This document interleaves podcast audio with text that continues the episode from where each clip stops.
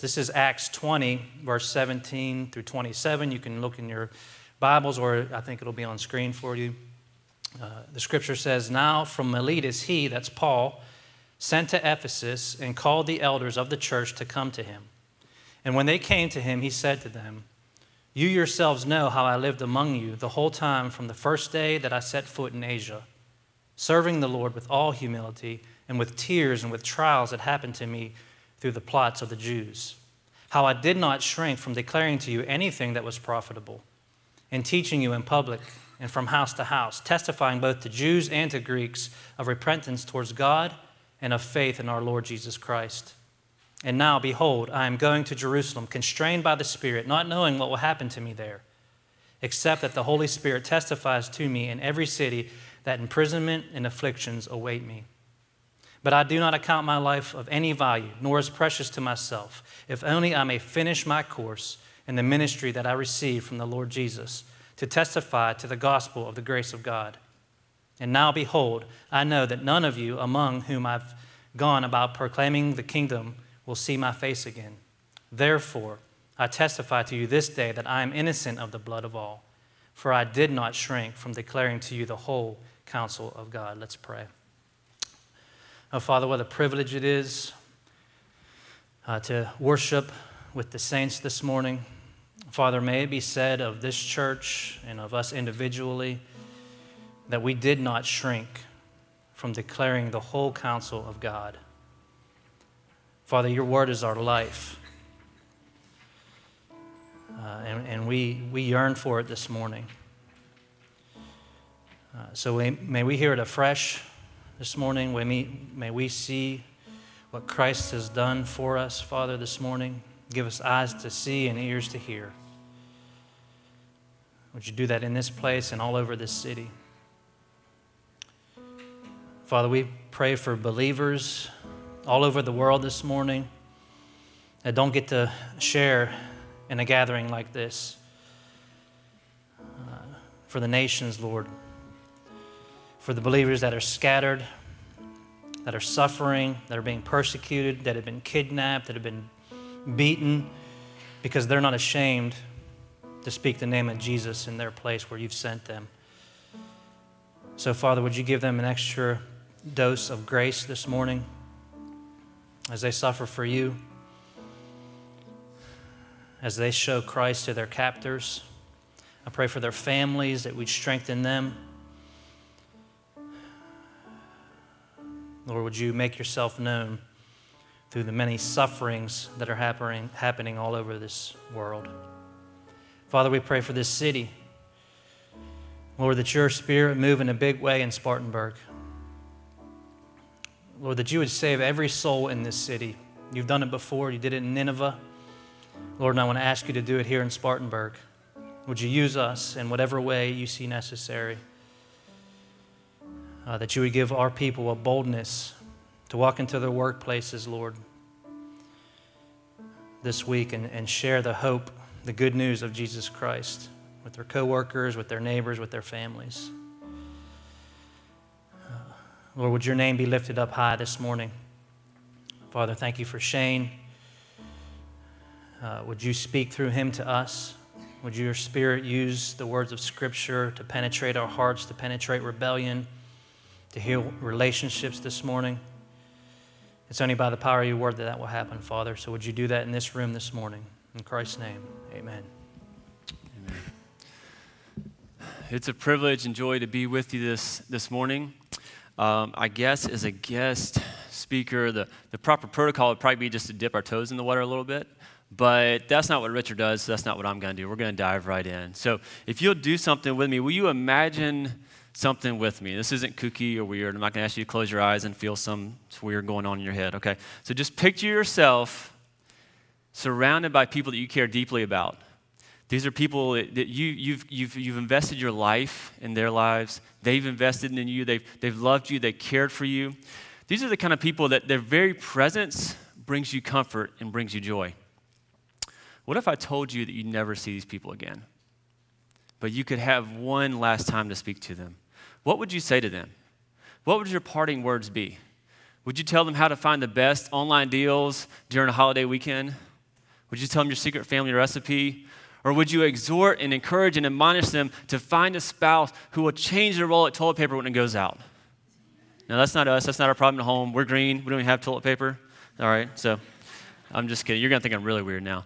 All right, had to loosen you guys up a little bit. All right. But seriously, you're going to share something of utmost significance. Your last words are going to be something of encouragement, of admonition, affection, or the like. Whatever you say is going to have weight, and it's going to echo in the ears of the people you love for years to come because of the moment that you're sharing with them. That's the situation Paul is in during our text today, the one Dan just read. He knows that this will be the last time that he sees this group of men, these brothers. He's invested in them. He brought the gospel to Ephesus. He planted a church with them. He matured them into leaders, and this is the last time he's with them. And so essentially, he's saying to these brothers, This is the last time I'll be with you. The Holy Spirit is moving me in a way where I will never see you again. So I want to share my heart with you one last time. Now, you might ask, there's two questions that you could be asking right now, depending on where you are with God in your seats. One is, I'm not a Christian, I'm just investigating, I'm asking questions. Is that echoing back there, Dean? We're okay? It's uh, okay. Sorry, guys. I'm, this is what happens when you don't preach in years. Um, you start hearing things, right? Okay, so two questions that you could be asking. One is, I'm not even a Christian. He's talking to Christians. Paul is clearly talking to followers of Jesus. So, what does this have to do with me? The other one is, I am a Christian, but I'm not an elder. He's talking to elders. So, again, what does this have to do with me? The beauty of this text is that it's relevant to every single person in, in this room today. Because what Paul is doing, he's giving a firsthand account of what it means to live as a follower of Christ. So, if you want to know what it looks like to follow Jesus and live as a follower of Jesus, this is a beautiful text for us to study today. So, let's dive right in. At the center of our text is a, is a passage that can be read as Paul's mission or purpose statement. But I do not account my life of any value, nor as precious to myself, if only I may finish my course in the ministry I received from the Lord Jesus to testify to the gospel of the grace of God. There's something that has gripped Paul's life in a way that he doesn't value his life in the way most of us do. He's not concerned with self preservation but with gospel proclamation, with Christ exaltation. And that's unique. So, to understand why, let's I think our text gives us three things that I want to highlight. Three things I want to highlight to, to learn why Paul lives this way gospel informed values, gospel directed living, and gospel assurance. So, what values did the gospel give him? How did it tell him how to live? And what assurance did it give him? Let's start with gospel informed values. The first thing that we want to talk about is scripture or truth. Now, and I mean truth found in scripture. All right, I'm just giving you two different ways to think of that. It's not your truth, it's God's truth that's found in Scripture.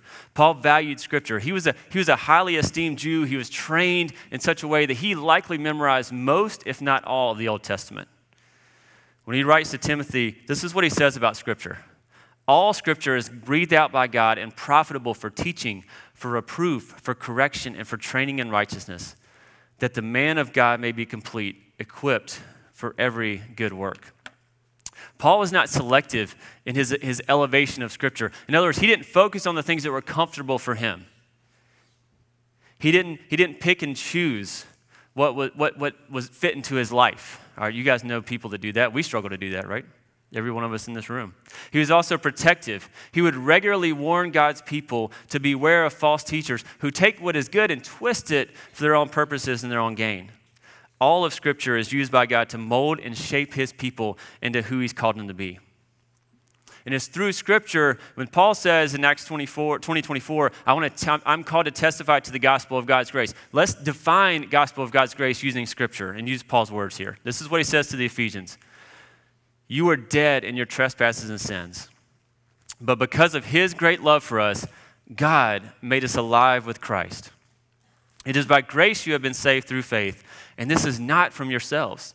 It is a gift of God, not by works, so that no one can boast. Now, we've, we've all heard people that, that speak of their salvation by saying, I was, I was drowning and God threw me a life preserver. Everybody's probably heard that. You can't find that in the Bible. What we just read is that you were dead. So if you want to go with that illustration, whether, whether you're in a lake, an ocean, a pond, or a bathtub, I don't care. You're at the bottom and you're dead. And dead people do not reach up. Dead people do not bring themselves back to life. The Bible says that God reached down and grabbed you, breathed life into you, and transformed your life in a way that He actually uses you in His kingdom. Paul says that, that he, we are God's workmanship, created in Christ Jesus to do good works that God prepared that we should walk in them. It's a beautiful reality that not only am I rescued from my sin by the one who created the entire world, but I'm now called to be an agent in that world with God for his purposes. And I don't do it alone. He gives me a family. You're sitting among family right now. He gives you a family to walk with you, to strengthen you, to encourage you, to build you up. All of us carried by the very grace that saved us from our sins and is going to bring us into eternity with God. So, the story of the Bible is not about me getting to God.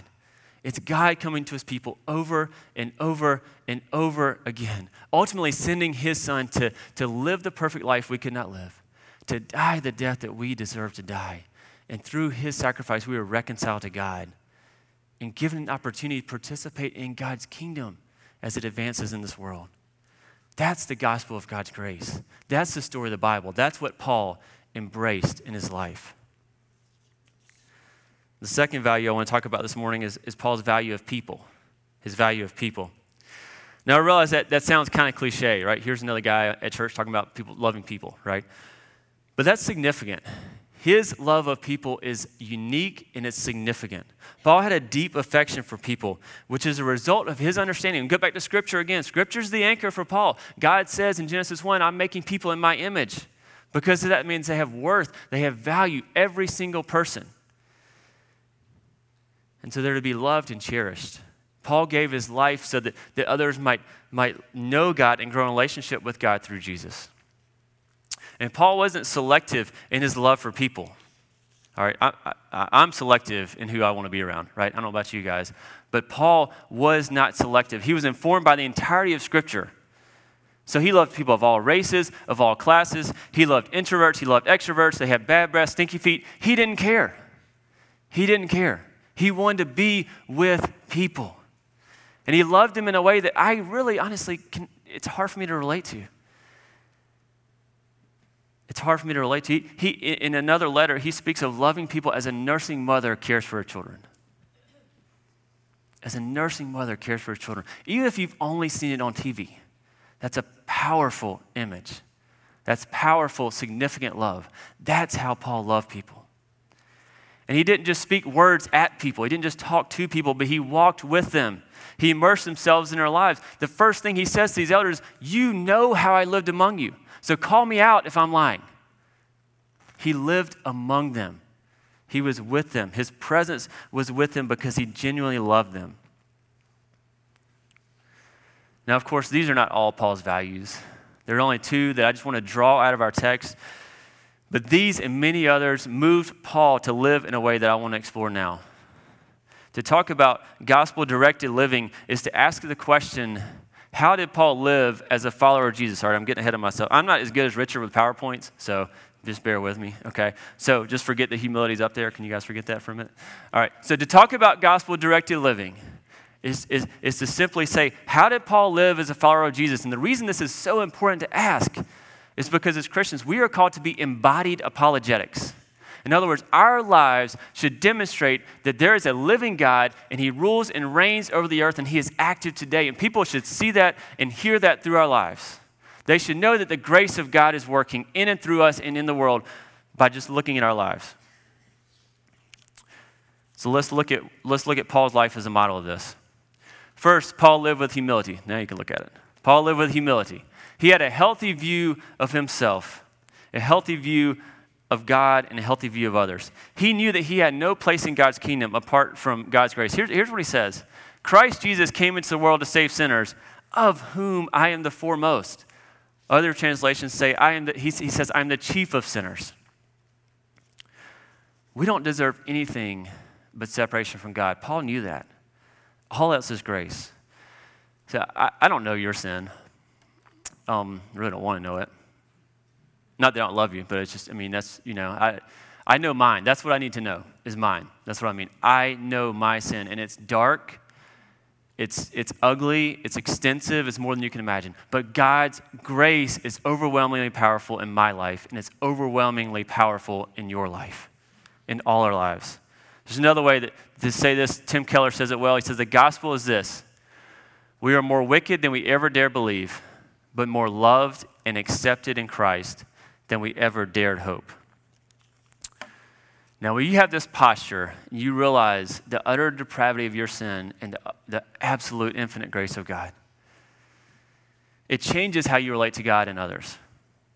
In terms of God, if you don't realize what you deserve from God, if you don't realize the gift that He's given you, you'll think He needs you to advance His kingdom. So you'll, you'll work on your timeline when it's convenient for you, when it's comfortable for you. God needs me. Instead, we should realize that the Creator of the world has adopted me into His family. And so I serve, I, am asking God, when can I serve? How can I serve? What can I do? Where can I do it? I don't need the why because I just said it. The creator of the world has adopted you into his family. So you serve. It's a privilege to serve God, it's a privilege. And if you understand the gospel, you no longer look down on others because you realize you can't. You have no right to. I just talked about my sin. We all have sin. We all struggle. We're no better than one another. Humility positions us all as recipients of God's grace who are no more deserving than our neighbor, our coworker, or a friend. And because of that, it beckons us to love them with the same grace that has captured our heart. So Paul lived with humility. He also lived with boldness, endurance, and intentionality. This is kind of a big lump together right here. We're going to hang here for a second. Boldness, endurance, intentionality. So, what, what, our, what Paul says, he says, I serve the Lord with humility and with tears and with trials. I did not shrink from declaring to you anything that was profitable and teaching you in public and from house to house. Earlier in Acts, Paul was actually stoned to what they thought was death. So they dragged him outside of the city and they left him. You know what this guy did? He gets up and he doesn't go get help somewhere else. He goes back into that city and preaches the gospel again. During the course of his ministry, he was whipped, he was flogged, he was beaten. Paul was bold when faced with persecution, and he endured immense hardship to proclaim the love of Jesus. And through all this, his intentionality is remarkable. He says that, that he declared and he taught. That's a distinction that, that to me sounds like broad gospel proclamation and deep, intimate discipleship. Paul proclaimed the gospel to many and taught many how to walk with God. He also uses the phrases in public and house to house. Again, indicating a level of intentionality to invest in life, his life and others. This is public, but he's saying, I talked to you publicly, but then I went to your house and your house and your house and your house. The level of intentionality here is incredible. He longed to see Christ formed in them. And it's because of this longing that he didn't hold back. He told them what was encouraging, he also told them what was challenging, what was hard to hear. He rebuked them when necessary.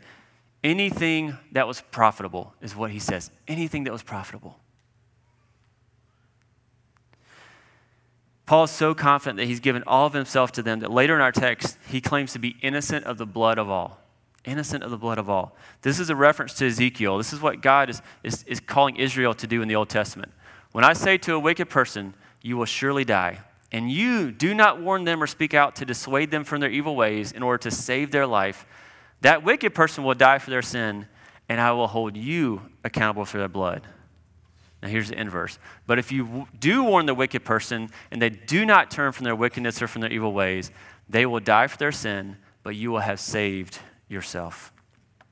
So if the messenger shares truth and people don't turn from evil, they are punished, but the messenger is not held responsible. That's what Paul is saying here.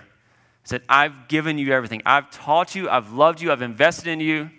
If you're not walking with God, your blood is not on my hands. My hands are clean. Is that how we live? Are we that determined, that intentional? Are we willing to suffer for the gospel? There are so many opportunities that each of us can take, and so many sad reasons we don't. And please hear, I'm not talking at you, I'm convicted with you.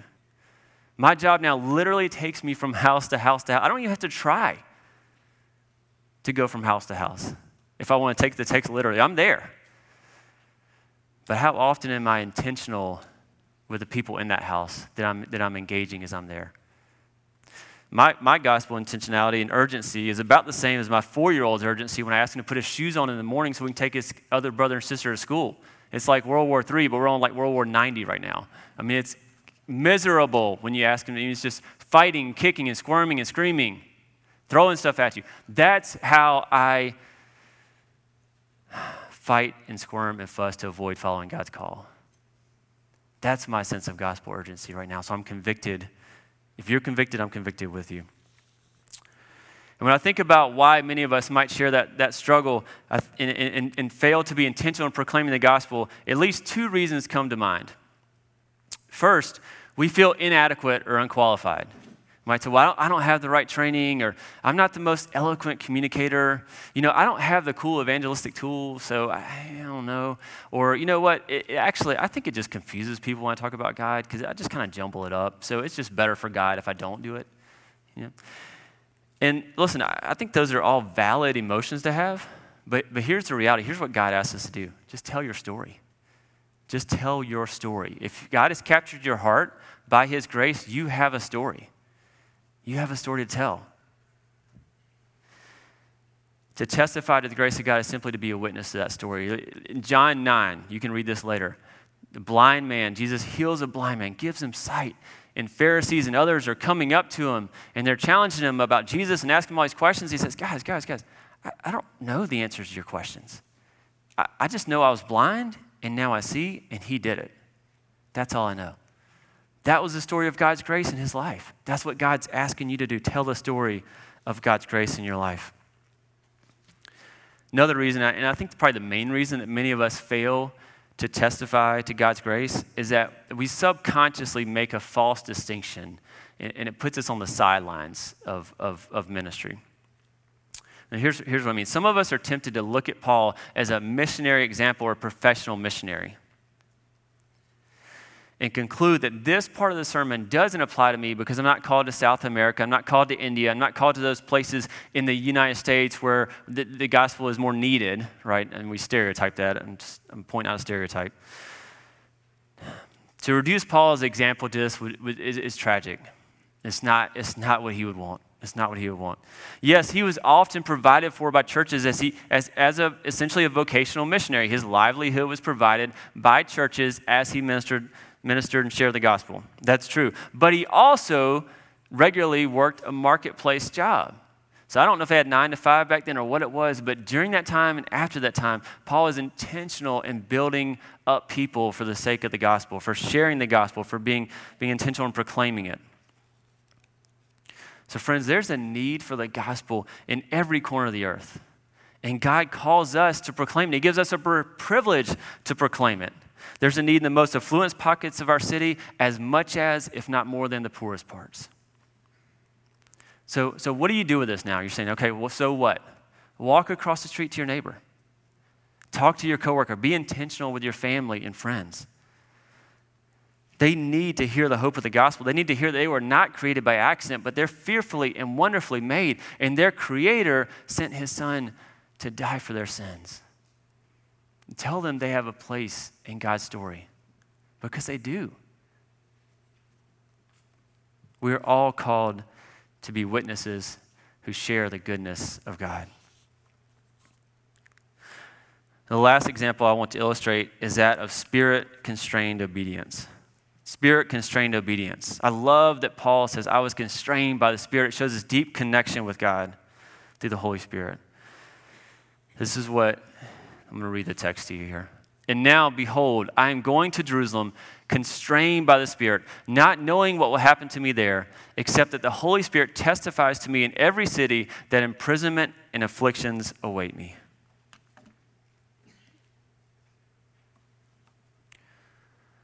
Literally, the Spirit has grabbed him and convicted him to go down a path of much suffering and much hardship. And looking at this reality, we see Paul's the first thing he doesn't value, and that's his own life. Our text indicates that Paul has literally evaluated and considered the situation almost like an accountant would pore over finances and get to, to a reconciled place in his analysis.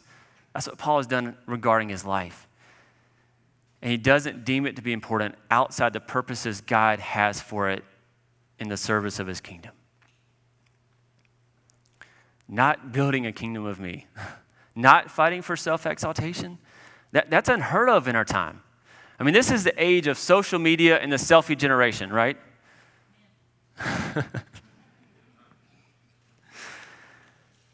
Listen, I never thought I'd live in a world where people post pictures of their breakfast, lunch, and dinner online for others to look at. I mean, why? What, why, what makes you so important that I want to see that?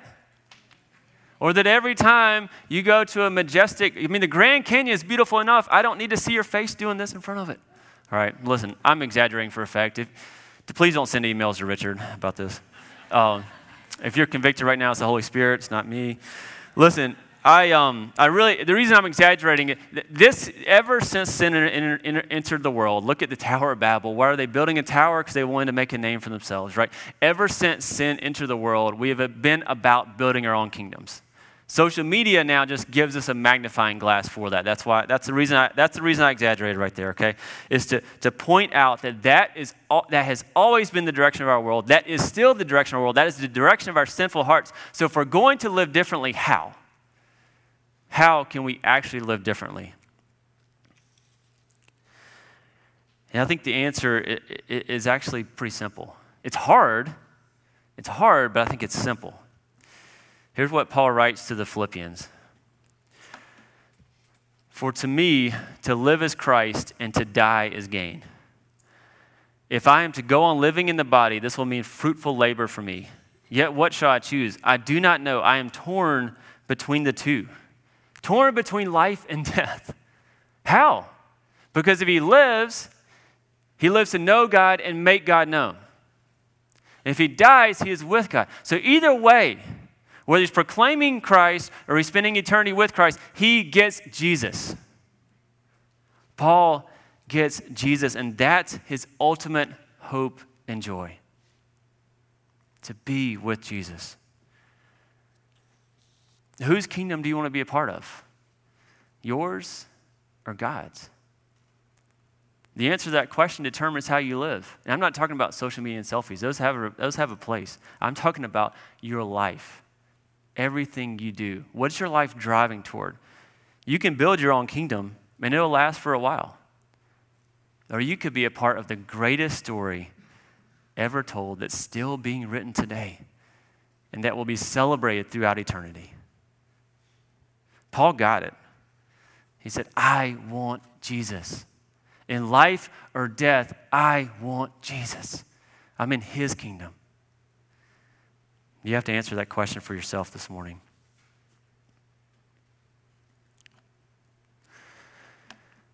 Now, Paul was obedient. We talk about spirit constrained obedient. What was he, what was he obedient to?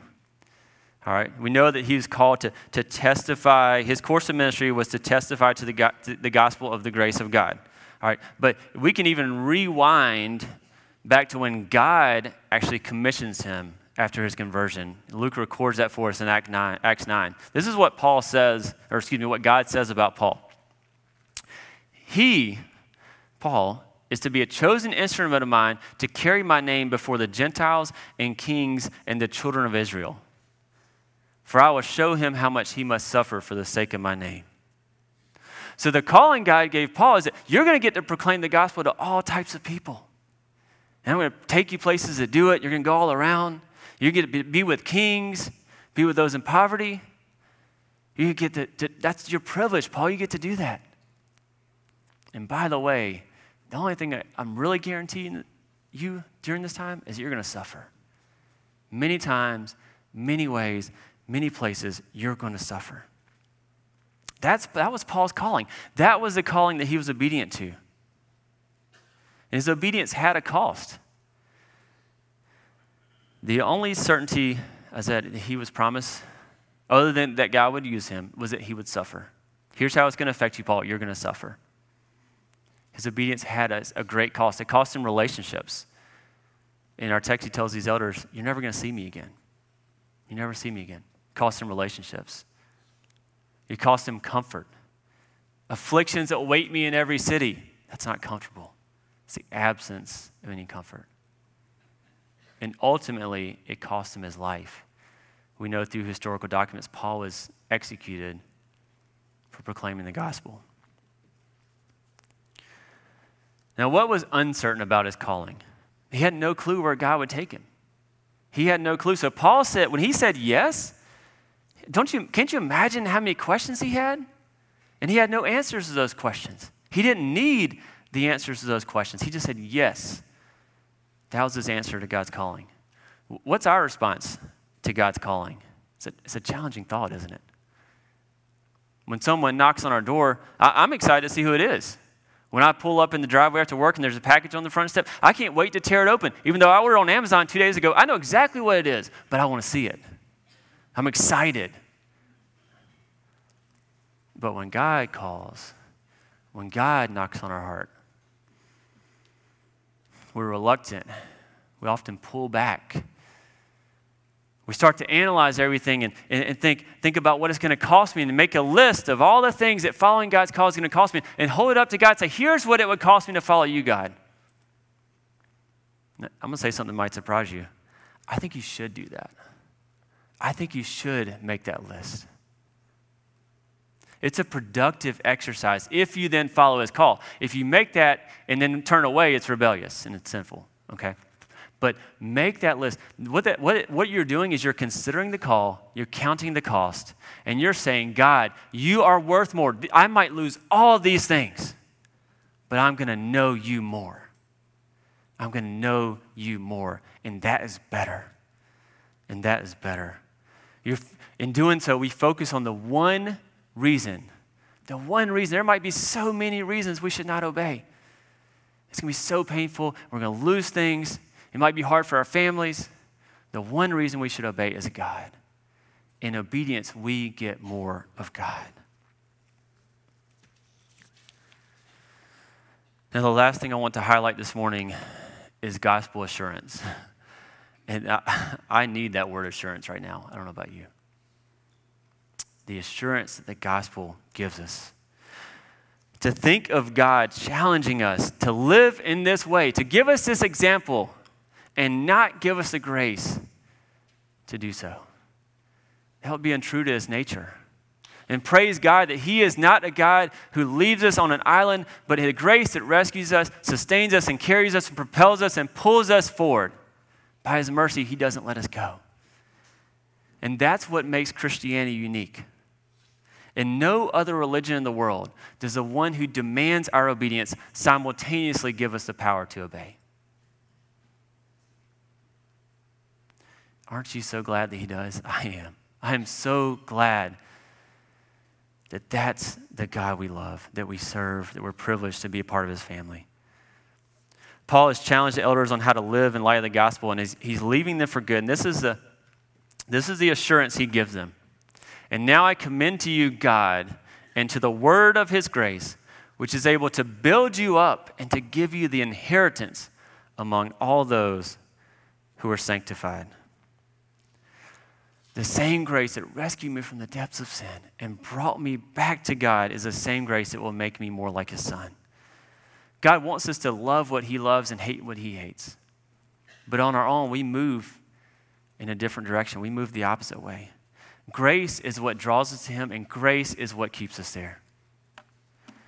And grace gives us hope in the darkest of circumstances. I, I, would classify the remaining years of Paul's life after this speech as miserable. He was beaten, he was whipped, he was in prison. I've told you he was ultimately killed.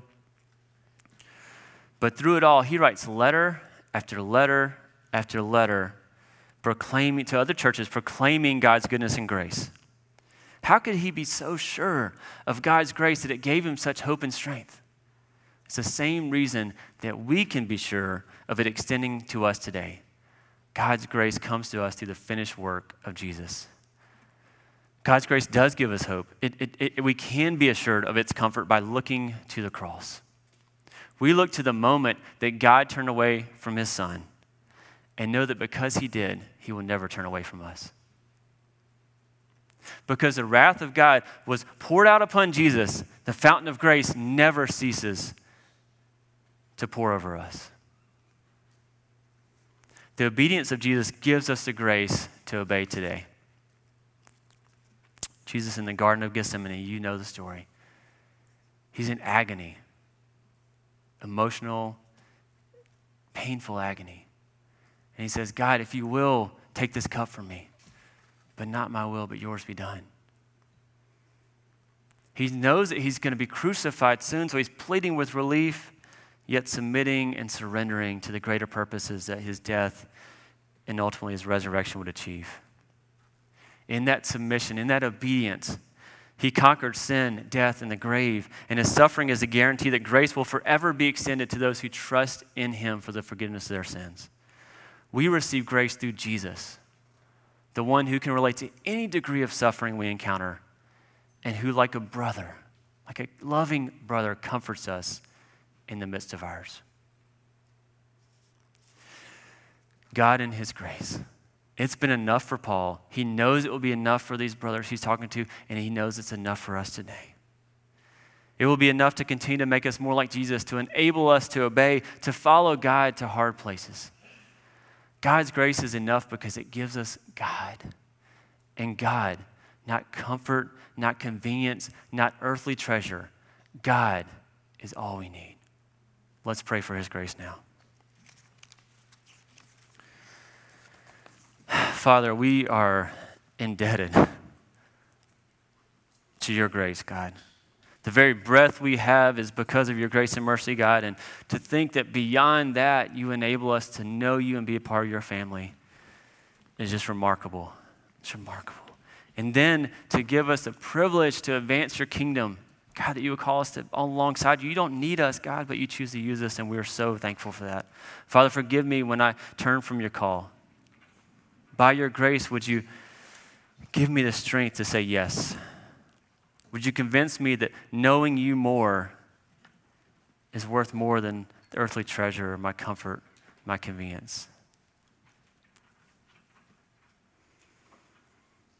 Father, it's, Paul's life is a, an example that's weighty, it's heavy. But we know that in your grace, the same grace that you gave him is the same grace you extend to us today, God. So give us hope that that grace is going to continue to move us toward you, to know you, to love you, to grow in our relationship with you. In your son's name, who achieved that grace for us, we pray. Amen.